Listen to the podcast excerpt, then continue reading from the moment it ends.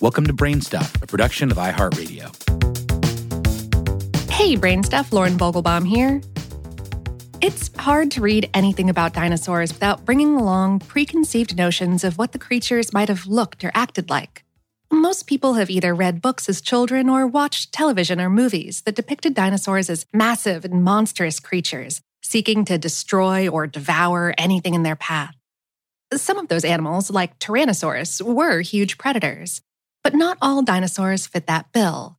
Enter the ankylosaur. This four legged dino was certainly big. The largest ankylosaurus ever found was over 20 feet or 6 meters long and weighed around 4 tons. But Ankylosaurus was an herbivore, a plant eating tank of an animal. And we do mean tank. The Ankylosaurus was covered with thick, bony plates, a defense that came in handy for this hefty herbivore, and lent it its name. Ankylosaurus means fused lizard in Greek. The bony plates were fused to the dinosaur's skull and other body parts, making it extremely sturdy. We spoke via email with Dr. Hans Sues, the senior research geologist and curator of fossil vertebrates in the Department of Paleobiology at the Smithsonian Institution's National Museum of Natural History in Washington, D.C. He said, the first line of defense was their outer armor, composed of bony plates. In fact, ankylosaurs were so heavily armored that even their upper eyelid was protected by a bony plate.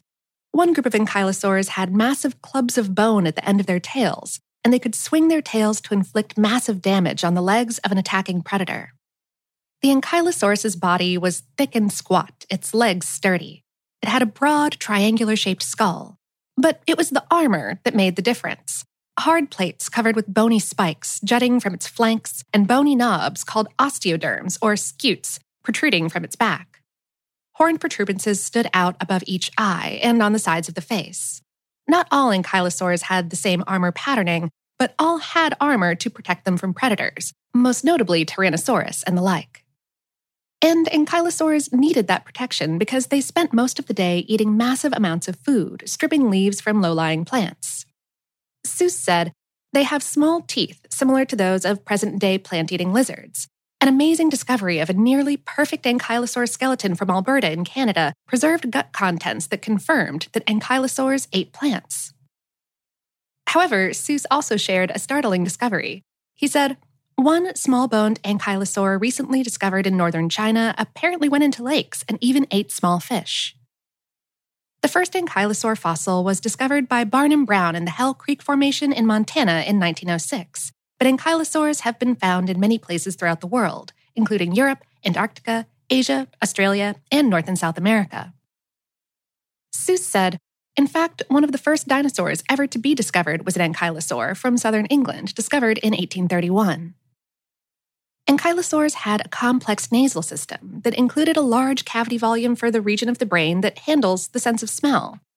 A 2011 study in the Journal of Anatomy suggested that ankylosaurs may have had a highly developed sense of smell in order to find food and avoid predators. We don't know whether or not ankylosaurs were social as adults, or whether they moved in herds. According to Sues, there's simply no evidence one way or the other, though he said that a group of very young ankylosaurs were discovered in the Gobi Desert. And though ankylosaurs' armor and body type might bring to mind thoughts of alligators and crocodiles, Sues says they're not related. Uh, birds are still the closest living relatives of all dinosaurs.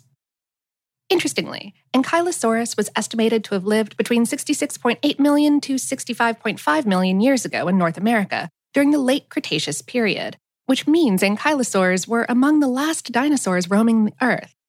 According to the U.S. Geological Survey, dinosaurs went extinct about 65 billion years ago, at the end of the Cretaceous period. One fascinating ankylosaur discovery in 2016 in Montana's Judith River Formation bore a striking and spiky resemblance to the mythical monster Zuul from the movie Ghostbusters. You know, there is no Dana, only Zuul, the terror dogs that Dana and Louis turn into. The paleontologists who made the discovery were so struck by the similarity between the recovered skull and the movie monster that they named the specimen Zuul crurivastator, which means destroyer of shins in Latin and refers to the ankylosaur's club like, leg crushing tail.